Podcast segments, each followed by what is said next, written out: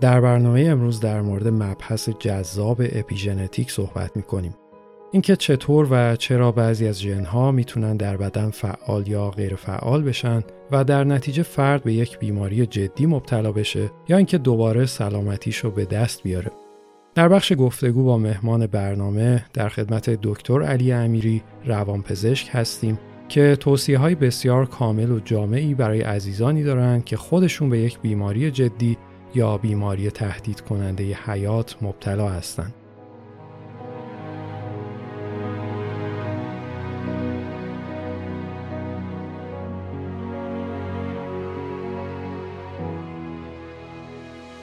سلام، وقت بخیر. من آرش فیروزبخش هستم و صدای من رو در اپیزود دوازدهم پادکست آرامش میشنوید. برنامه امروز بخش دوم از یک برنامه دو قسمتی در مورد بیماری‌های جدیه. منظور ما از بیماری‌های جدی، بیماری‌هایی هستند که زندگی فرد و اطرافیانش رو از جنبه‌های مختلفی تحت تأثیر قرار میدن. مثلا بیماری‌های مزمنی مثل ام اس و یا بیماری‌های تهدید کننده حیات مثل سرطان‌ها، بیماری‌های قلبی تنفسی و دیابت. اگه خاطرتون باشه در اپیزود یازده با ذکر یک مثال در مورد تأثیر افکار روی فرایندهای بدن صحبت کردیم. همون مثال لیمو ترش.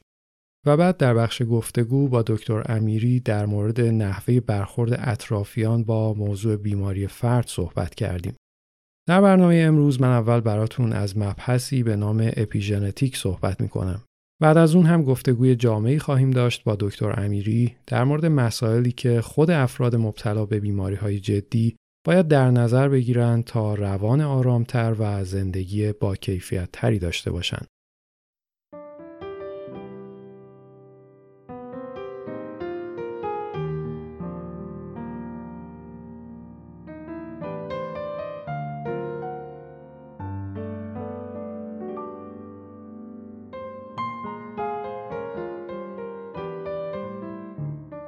همونطور که گفتیم امروز یه مقدار در مورد اپیژنتیک صحبت میکنیم.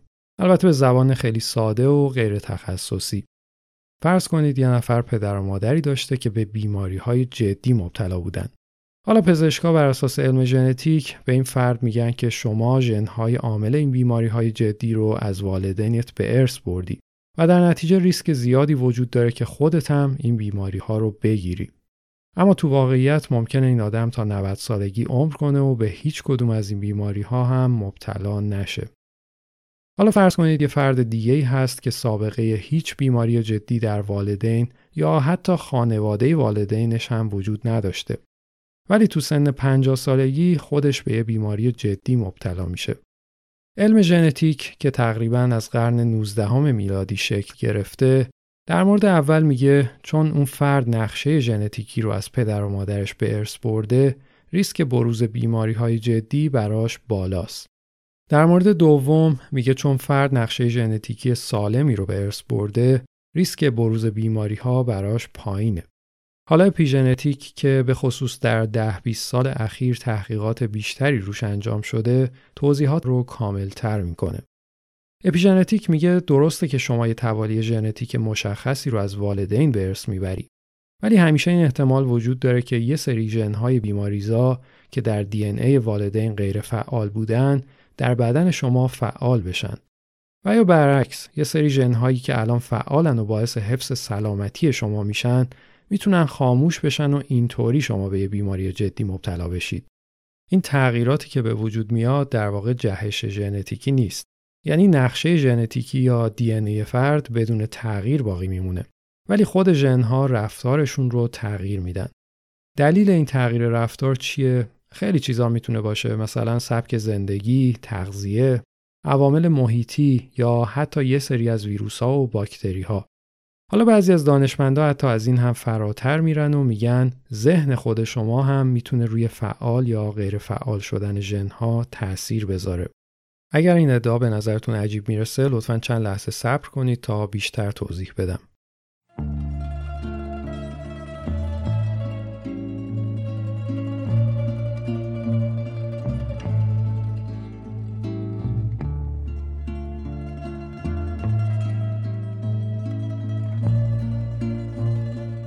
در سال دو هزار و هفده یک تحقیق علمی انجام شد که نتیجهش در مرکز ملی اطلاعات زیست فناوری آمریکا یا به طور خلاصه ان سی بی آی به شکل یک مقاله منتشر شده. لینک این مقاله رو در وبسایت پادکست آرامش و در پست مرتبط با این اپیزود قرار میدیم. در این تحقیق اول اومدن یه سری شاخص‌های تغییر مولکولی و ژنی رو در بدن بیست نفر اندازه گرفتن. بعد این افراد رو در معرض یه سری درمان‌ها یا تراپی‌های ذهنی جسمی قرار دادن. منظور از درمان‌های ذهنی جسمی چیزایی مثل طب سوزنی، ماساژ و مواردی از این قبیله که در اپیزود یازده به انواع مختلفشون که مورد تایید انجمن سرطان آمریکا هم هستن اشاره کردیم. بعد از این درمان‌ها دوباره اومدن شاخص‌های تغییر ژنی رو در بدن اون افراد اندازه‌گیری کردن و متوجه شدن یه تغییراتی وجود داشته. اگه بخوایم خلاصه بگیم، این تحقیق ثابت کرد که یه سری درمان‌های مکمل میتونن باعث بشن ژن‌هایی که خاموش یا روشن شدنشون باعث بروز بیماری شده تغییر وضعیت بدن و بیماری فرد رو به بهبود بره. خب تا اینجای موضوع رو جامعه علمی و پزشکی کاملا قبول داره. حتی یه سری رشته‌های تخصصی جدید مثل سایکونورو ایمیونولوژی و سایکونورو اندوکرینولوژی هم به وجود اومدن که به طور مستقیم به تأثیرات متقابل ذهن و غدد و همینطور ذهن و سیستم ایمنی بدن توجه می‌کنن. کتاب‌های خیلی خوبی هم در این مورد نوشته شده، از جمله کتاب عشق، درمان و معجزه اثر دکتر برنی سیگل. اما این وسط یه مشکلی هست که باعث شده تحقیقات مثبتی که در این زمینه انجام میشن یکم در حاشیه قرار بگیرن و متاسفانه این کشفیات جدید و بسیار مفید به شکل یک دانش فراگیر در اختیار همه قرار نگیره. مشکل اینه که یه عده اومدن با استناد به این موضوع اپیژنتیک و تحقیقاتش گفتن اصلا نیاز نیست که افراد برن سراغ درمان‌های پزشکی، مثلا مصرف دارو یا شیمی درمانی.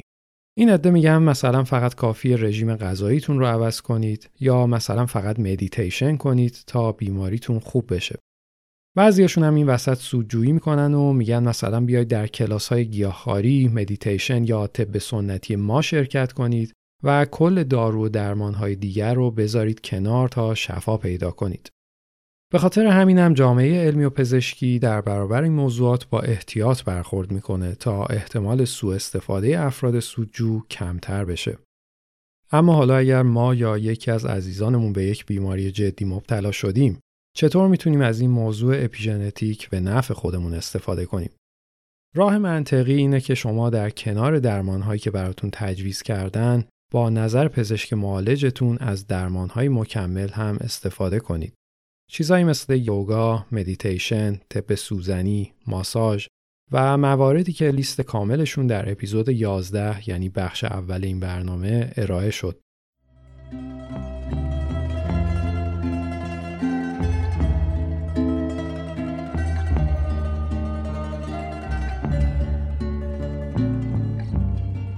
یکی دیگه از این درمان‌های کمکی میتونه استفاده از تصویرسازی خلاق ذهنی باشه. مثلا یه پزشکی در آمریکا به بیمارانش که تحت شیمی درمانی بودن یاد میداد که در ذهن خودشون تصور کنن داروهایی که بهشون تزریق میشه بدون اینکه به بدنشون آسیبی بزنه مستقیم میره سراغ سلولهای سرطانی و اونها رو کاملا از بین میبره و بعد سلولهای سالم بدن میان و اون قسمت رو کاملا پاکسازی و ترمیم میکنن.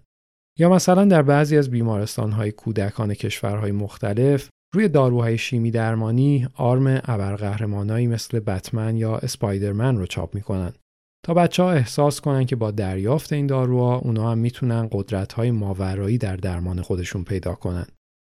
بعضی پزشکای دیگه هم مثلا خنده درمانی رو تجویز میکنن، اینکه فرد خودش رو در معرض فیلم‌ها و مطالب کمدی قرار بده و تا میتونه روحیه بهتر و شادتری داشته باشه.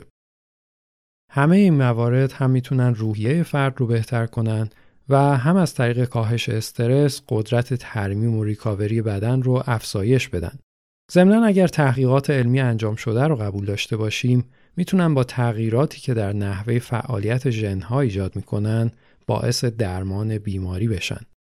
البته در نهایت لازم تأکید کنم که مطالب بیان شده در بخش اول پادکست آرامش، یعنی بخشی که فقط من صحبت میکنم، توصیه‌های تخصصی و پزشکی و یا جایگزینشون نیستن و شما نباید بر اساس این مطالب هیچ تصمیمی در مورد نحوه درمان بیماری‌های ذهنی یا جسمیتون بگیرید. ازتون خواهش میکنم همیشه و حتما در مورد مسائل مرتبط با سلامت ذهن و جسم، از جمله در مورد درمان‌های مکمل، با یک پزشک متخصص مشورت کنید.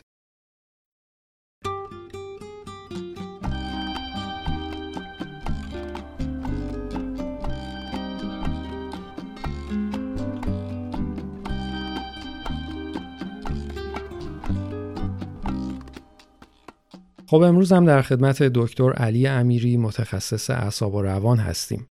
لازم یادآوری کنم که دکتر امیری در شهر تهران و در کلینیک تخصصی آلما به همراه سایر همکارانشون مشغول خدمت رسانی به عزیزانی هستند که به خدمات روانپزشکان و روانشناسان حرفه‌ای نیاز دارند. مشخصات تماس دکتر امیری در پیج اینستاگرام خودشون و ضمناً در وبسایت پادکست آرامش قابل دسترسه. دکتر سلام عرض می‌کنم. به پادکست آرامش خیلی خوش اومدید و از اینکه مجدداً در خدمتتون هستیم بسیار خوشحال و سپاسگزاریم. آرش جان سلام. امیدوارم شما خوب باشید و همچنین سلام می‌کنم خدمت همه شنوندگان عزیز. خیلی متشکرم.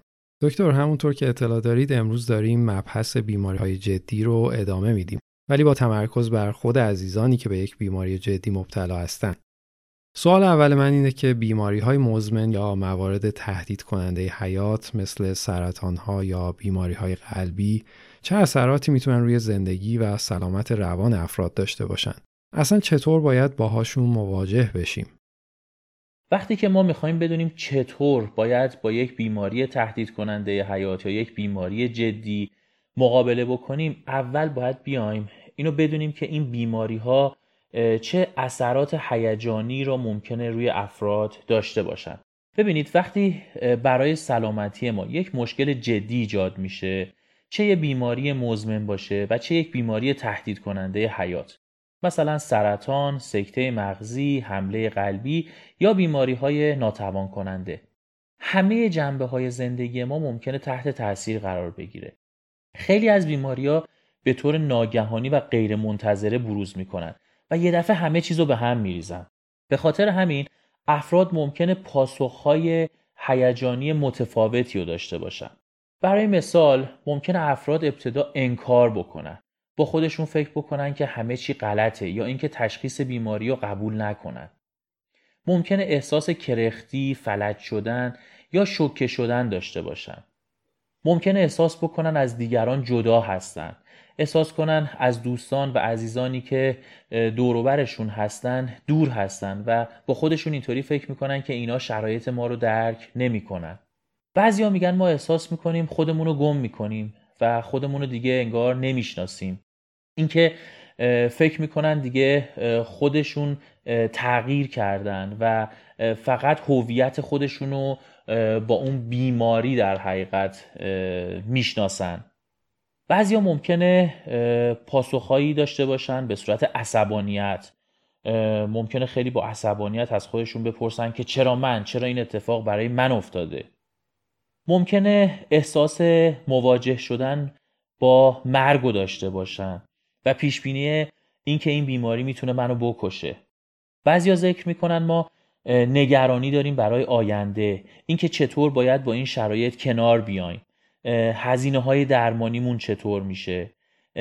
عزیزان خیلی فکر میکنن اینکه چه اتفاقی برای عزیزانمون ممکنه بیفته، دردهایی که ممکنه بیماری برای فرد ایجاد بکنه و اینکه زندگیشون از این به بعد چه تغییراتی خواهد داشت.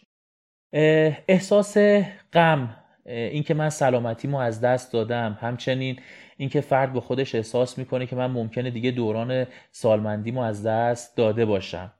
احساس ضعف، ناامیدی یا اینکه فرد فقط و فقط بدترین سناریوهای ممکن رو ببینه. و اینکه بعضیا احساس میکنن گناهکارن، احساس گناه و پشیمانی در رابطه با کارهایی که قبلا انجام دادن و الان با خودشون فکر میکنن که انجام این کارها باعث شده که این بیماری براشون ایجاد بشه. و یا احساس خجالت از این که چطوری این بیماری میتونه روی اطرافیانشون تأثیر بذاره. ولی باید اینو بدونید وقتی که فرد از نظر هیجانی یه واکنش هایی رو از خودش نشون میده و همچنین این درد روانشناختی که این فرد تجربه میکنه، اینا به فاکتورهای خیلی متفاوتی بستگی داره. مثلا سن فرد، شخصیت فرد، نوع و تشخیص بیماری و همچنین میزان حمایت اطرافیان. ولی نکته مهم اینه وقتی فردی توی شرایطی قرار میگیره که به طور بالقوه میتونه زندگی فرد رو تغییر بده، مثلا همین بیماری که ما امروز داریم راجبش صحبت میکنیم، اینکه فرد هر گونه هیجان و احساس دردناکی رو تجربه بکنه، اینا همه یک پاسخ کاملا نرمال هستن و این اصلاً به معنی ضعیف بودن شما نیست. خیلی متشکرم از توضیحاتتون. سوال بعدی من در مورد نحوه روبرو شدن با تشخیص یه بیماری جدیه. مثلا ما میریم پیش پزشکمون، یه سری آزمایش انجام میده و میگه شما به فلان بیماری مزمن یا تهدید کننده حیات مبتلا شدید. چطور میتونیم در چنین مواردی به پذیرش برسیم؟ وقتی متوجه میشید که با یک بیماری تهدید کننده حیات روبرو هستید، همه چی تغییر میکنه.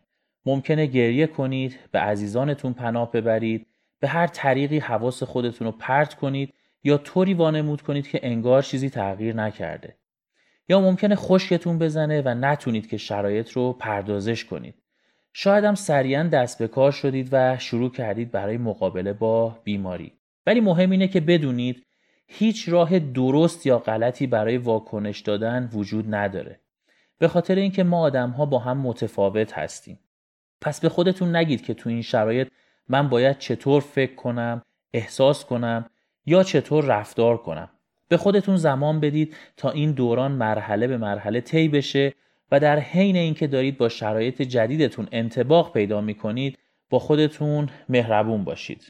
به خودتون اجازه بدید تا احساساتتون رو حس بکنید. شاید با خودتون فکر کنید که بهتره تو این شرایط از پرداختن یا توجه کردن به هیجانات هم اجتناب کنم. ولی یادتون باشه چه شما به اونها توجه بکنید و چه بهشون بی تفاوت باشید، اونا وجود دارن. نادیده گرفتن احساسات باعث افزایش استرس خواهد شد و بهبودی شما رو به تأخیر خواهد انداخت. ولی اگه به خودتون اجازه بدید تا هر آنچه را که احساس می‌کنید همونطوری درک و حس کنید، خواهید دید که حتی احساسات شدید و دردناک هم می‌گذرن و اون فشار اولیه‌ای که هنگام شنیدن تشخیص بیماری تجربه کرده بودید کمتر میشه و حتی برخی از جنبه‌های زندگی به حالت نرمال برمیگرده. یادتون باشه باید تو اقدامات درمانی صبور باشید. به خاطر اینکه بعد از شنیدن تشخیص بیماری نیاز به زمان هست تا مجموعه‌ای از تست‌های تکمیلی و مشاوره‌ها انجام بشن تا تیم درمانی به مناسب‌ترین راه درمانی برسن. و در این شرایط ممکنه فرد به راحتی دچار اضطراب بشه، چرا که صبر کردن و منتظر نتیجه بودن برای خیلی‌ها سخته. دقت کنید که تو این شرایط جستجو کردن تو اینترنت میتونه حال شما رو بدتر بکنه، چرا که اطلاعاتی که تو اینترنت هست ممکنه ترسناک یا حتی نادرست باشه و در اغلب موارد موضوعات انقدر تخصصی و یا حتی فوق تخصصی هستن که اینترنت افراد رو گیج میکنه. وقتی شما با تعداد زیادی موضوع ناشناخته مواجه هستید، تنها کاری که میتونید بکنید اینه که مواظب خودتون باشید. یعنی اینکه در حد توانتون ورزش و فعالیت بکنید، رژیم غذایی سالم بخورید، سعی کنید خوب بخوابید و روابط و فعالیت‌هایی که باعث خوشحالی شما میشن رو ادامه بدید. و همچنین باید نسبت به تغییر پذیرا باشید. از نظر منطقی به نظر نمیاد که بیماری قلبی یا سرطان هیچ وقت بتونن تأثیرات مثبت داشته باشن، ولی ممکنه اتفاق بیفته. بعضی افرادی که مبتلا به یک بیماری جدی میشن در نگاهشون به زندگی دچار تغییراتی میشن که اونها رو به موضوعات مهم زندگیشون متمرکز میکنه، به خصوص چیزهایی که به زندگی معنی و هدف میبخشه. گاهی اوقات هیجانات منفی مثل خشم یا احساس گناه میتونن تأثیرات مثبت داشته باشن.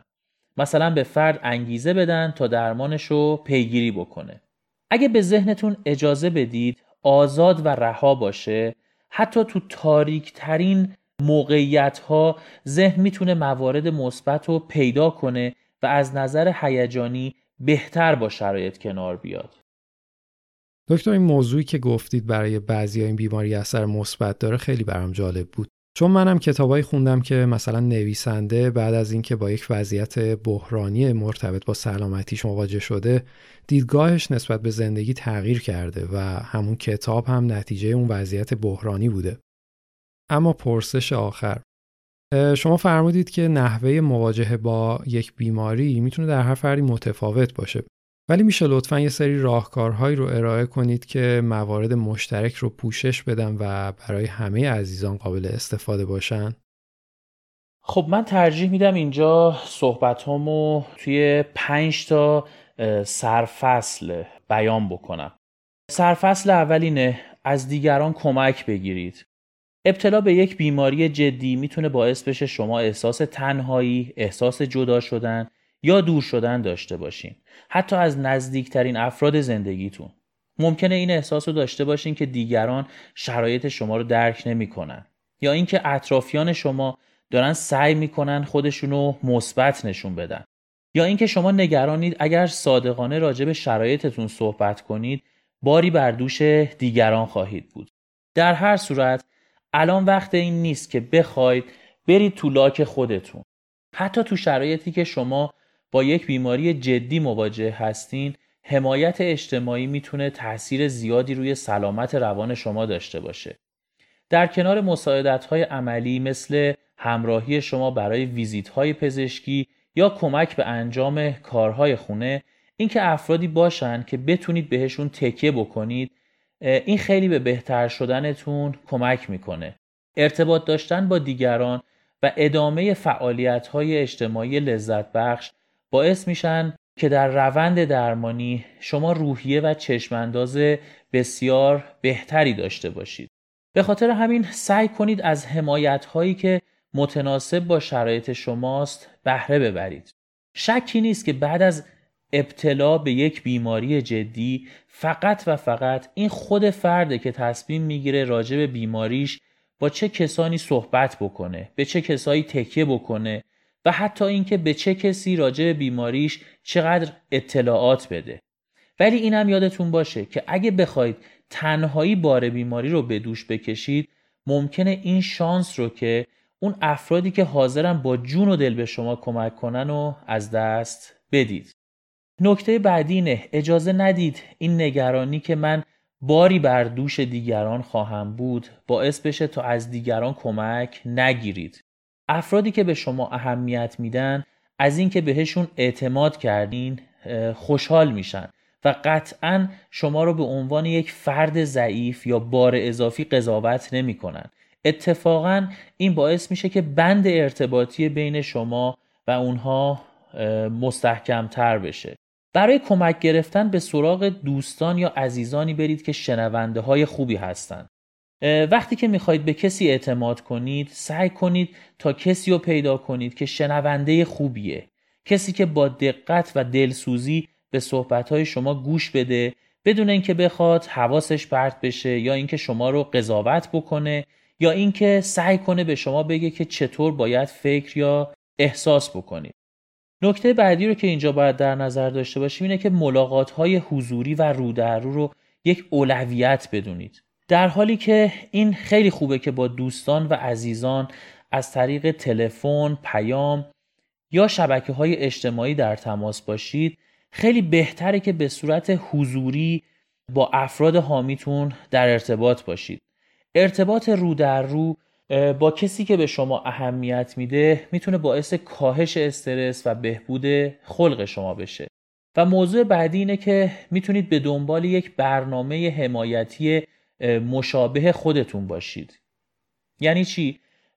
انجمن‌های زیادی برای بیماری‌های خاص وجود داره، مثلا انجمن دیابت یا انجمن ام اس که میتونن شما رو با کسی که بیماری مشابه شما رو سپری کرده آشنا بکنن. این ارتباط چه به صورت رو در رو باشه و چه تلفنی یا تصویری، شما میتونید از تجارب فردی که قبلا شرایط شما رو داشته استفاده بکنید.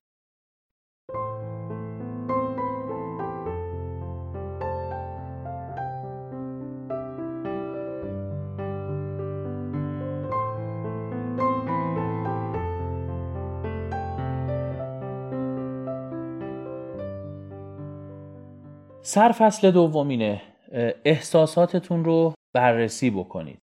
وقتی شما به یک بیماری مزمن یا بیماری تهدید کننده حیات مبتلا میشید، به راحتی ممکنه احساس ترس بکنید. مثل خیلی از بیماران ممکنه با خودتون فکر کنید که اگه هیجاناتتون رو مخفی کنید و ظاهر یه فرد شجاع رو به خودتون بگیرید و خودتون رو مجبور کنید که مثبت و بشاش باشید، این کارها تأثیر مثبتی روی نتیجه بیماریتون خواهد داشت.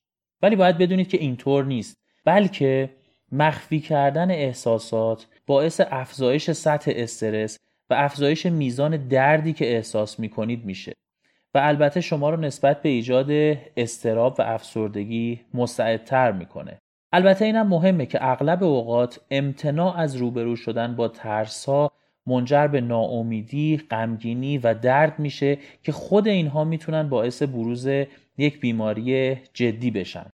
برعکس، اگه با احساساتتون روبرو بشید، حتی با دردناکترین و ترسناکترین اونها، این به شما کمک میکنه تا استرس و رنجتون کاهش پیدا بکنه و اینکه با شرایطتون بهتر کنار بیایید و همچنین اینکه در مسیری که به سمت بهبودی طی میکنید شما حتما آرامش و بردباری بیشتری خواهید داشت. حالا بیایید یاد بگیریم که چطور با احساساتمون روبرو بشیم. به خیلی از ماها از بچگی اینطوری یاد دادن که احساساتتون رو مخفی بکنید. ما احساساتی مثل ترس، از دست دادن و عصبانیت رو به قلم میریزیم تو خودمون یا اینکه اونها رو به شکل نامتناسبی بروز میدیم که همه اینها باعث میشن احساسات ناخوشایند بیشتر بشن. وقتی به دوران نوجوانی میرسیم اغلب برای ما سخته تا آنچه را که واقعا داریم احساس میکنیم و تشخیص بدیم. ولی یادتون باشه که هیچ وقت برای اینکه یاد بگیریم چطور با احساسات و هیجاناتمون آشنا بشیم دیر نیست و این موضوع میتونه با توجه به بدنتون شروع بشه. وقتی شما یک هیجان قوی رو تجربه میکنید به احتمال زیاد اون رو یه جایی تو بدنتون هم احساس میکنید. برای مثال هر وقتی که شما احساس اضطراب یا ترس میکنید شاید معده‌تون فشرده بشه یا اینکه وقتی احساس سوگ یا از دست دادن کنید عضلات شونه هاتون سفت بشن. با تمرکز روی این حس‌های بدنی شما میتونید به جای انکار یا سرکوب احساساتتون اونها رو بشناسید. وقتی شما به احساساتتون اجازه بدید که آزاد باشن، متوجه میشید که انواع احساسات به سرعت میان و رد میشن. حتی دردناکترین و سختترین اونها هم به سرعت فروکش میکنن. وقتی که شما تو روند درمانی قرار میگیرید، ممکنه یه چیزایی بشنوید، بخونید یا ببینید که باعث به وجود آمدن یک احساس ناخوشایند و آزارنده بشن. ولی اگه شما به خودتون اجازه بدید تا اون چیزی رو که احساس میکنید همونطور درک بکنید، احساسات آزارنده زیاد طول نخواهند کشید و به زودی یک احساس متفاوت جایگزین اونها خواهد شد.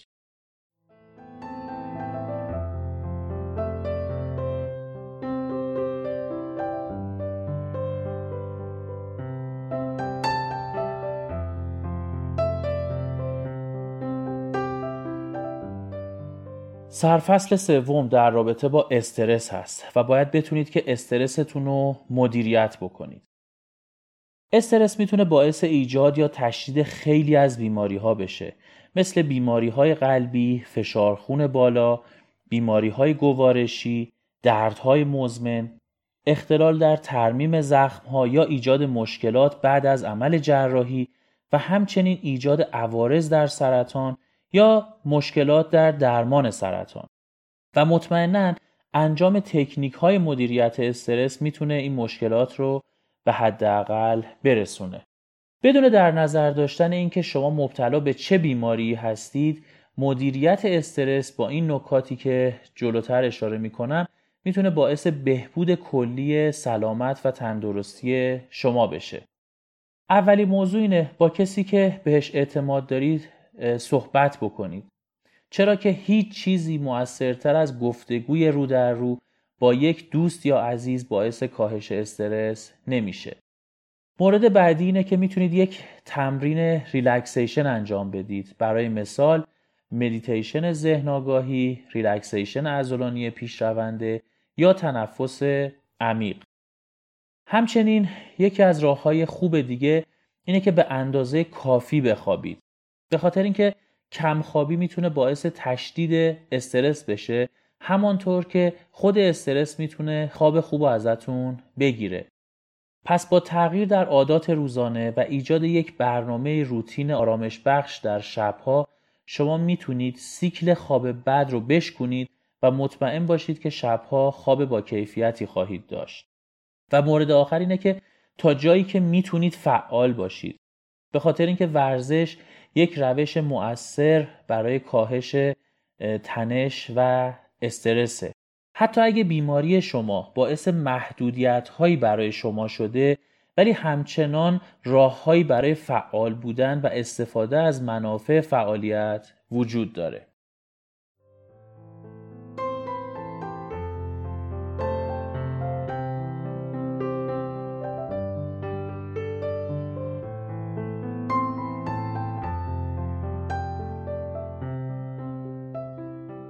سرفصل چهارم، فعالیت‌هایی که به زندگیتون معنا و لذت می‌بخشه رو انجام بدید. به هر بیماری هم که مبتلا باشید نباید اجازه بدید که اون بیماری بخواد هویت شما رو تعریف کنه. با انجام فعالیت‌هایی که به زندگیتون معنا، هدف و لذت می‌بخشن، شما میتونید ثابت کنید که این چیزها هستن که به شما به عنوان یک فرد هویت می‌بخشن و نه بیماریتون. ما انسان‌ها همه با هم متفاوتیم، لذا راه‌های تجربه معنا و لذت در ماها متفاوته. اگه بیماریتون نمیذاره بعضی از فعالیت‌هایی که قبلاً باعث لذتتون میشدن رو انجام بدید، ولی شما همچنان میتونید سایر فعالیت‌هایی که باعث تقویت و آرامش روح و روانتون میشن رو انجام بدید. برای مثال شما میتونید سرگرمی‌هایی که خیلی وقت کنارشون گذاشتید و مجدداً شروع کنید. یا حتی میتونید یه سرگرمی جدید رو امتحان بکنید. برای مثال شاید مدت‌های زیادیه که دیگه ساز نزدید یا خیلی وقت نقاشی، خیاطی یا مطالعه نکردید. شما به راحتی میتونید فهرست سرگرمی‌ها رو تو اینترنت سرچ بکنید و چند تاشو انتخاب بکنید. همچنین با ثبت نام در کلاس‌ها و کارگاه‌ها علاوه بر لذت میتونید همزمان شبکه اجتماعیتون رو هم گسترش بدید. مورد بعدی اینه که میتونید یه چیز جدید یاد بگیرید. برای مثال یک آلت موسیقی، یک زبان خارجی، یک بازی جدید یا یک ورزش جدید. نکته بعد اینه که میتونید برید تو دل جامعه. برای مثال تجمعات توی پارک ها، سرای محله ها یا انجمن ها مثال های خوبی هستن. برید تو دل طبیعت. از حیات خونتون گرفته تا پیاده روی تو طبیعت، ماهیگیری و غیره. میتونید از هنر لذت ببرید. مثلا موزه ها، کنسرت ها، همایش ها، گروه های کتابخوانی یا اینکه عکاسی یا نقاشی بکنید. و مورد آخر که خیلی توصیه میشه ولی متاسفانه آدم های کمی این کارو میکنن، اینه که خاطراتتون رو بنویسید. فرقی نمیکنه به صورت کتاب یا وبلاگ باشه، مهم اینه که شما بنویسید. تازه در این صورت شاید دیگران هم بتونن از تجارب شما استفاده بکنن.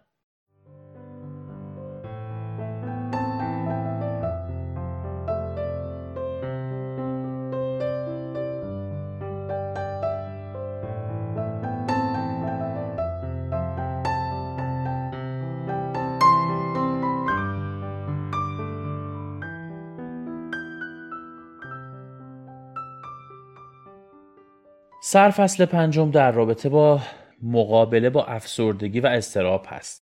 وقتی شما به یک بیماری جدی مبتلا هستید، کاملا طبیعیه که برای سلامتیتون احساس غمگینی کنید و برای امیدها و آرزوهایی که به خاطر بیماریتون اونها رو از دست دادید، ناراحت باشید. همچنین طبیعیه که نگران اتفاقات آینده باشید و یا اینکه برای برخی اقدامات درمانی که قراره براتون انجام بشه احساس نگرانی کنید. ولی اگه این احساسات موقتی نباشن و با زندگی روزمره‌تون مداخله بکنن، ممکنه که به افسردگی یا اضطراب مبتلا بشید. هرچند اختلالات خلقی مثل افسردگی و اضطراب در افرادی که به یک بیماری جدی مبتلا هستن شایعن، ولی اینها میتونن یک چرخه معیوب ایجاد کنن.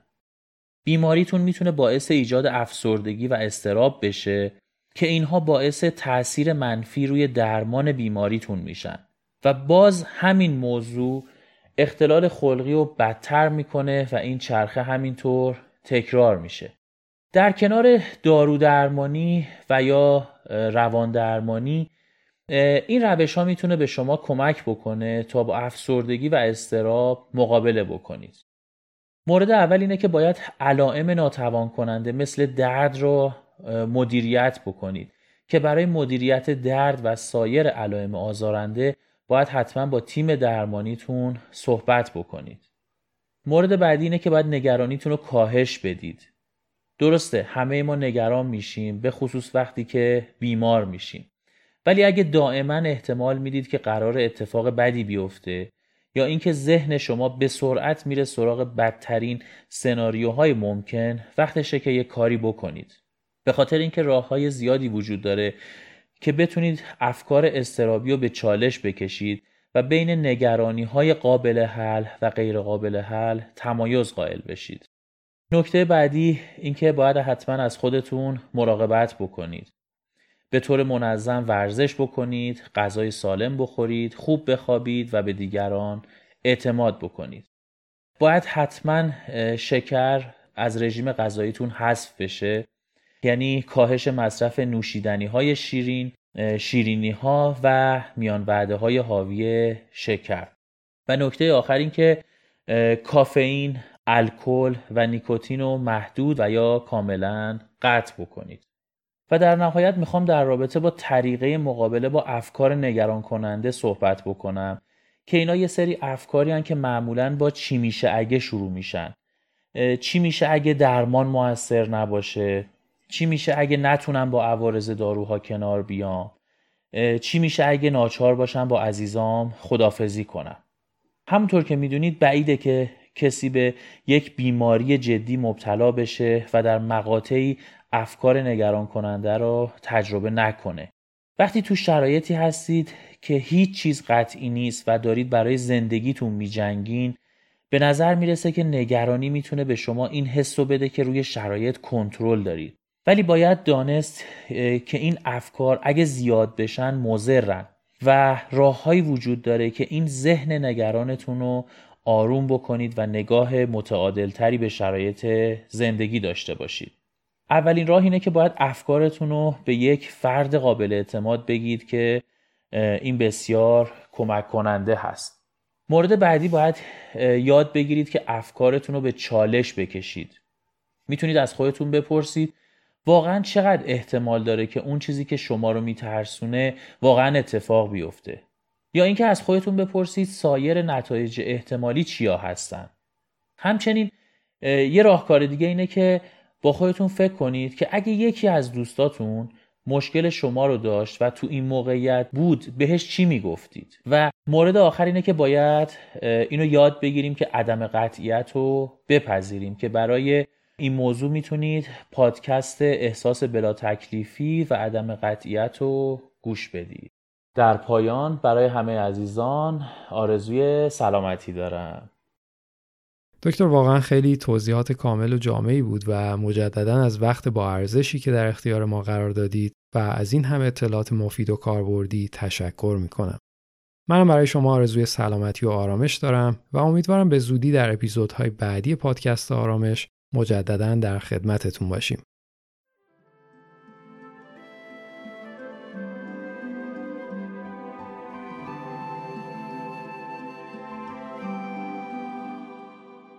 عزیزان، اپیزود دوازدهم پادکست آرامش به پایان رسید. امروز براتون در مورد علم نسبتاً جدید اپیژنتیک و تأثیرش بر روی شیوه درمان بیماری‌ها صحبت کردیم. یکی از متدایی که دربارش حرف زدیم تصویرسازی خلاق ذهنی بود که به دلیل گستردگی مطلب و ضمناً اینکه موضوع خیلی جالبیه، سعی می‌کنیم در آینده برنامه اختصاصی در این مورد داشته باشیم.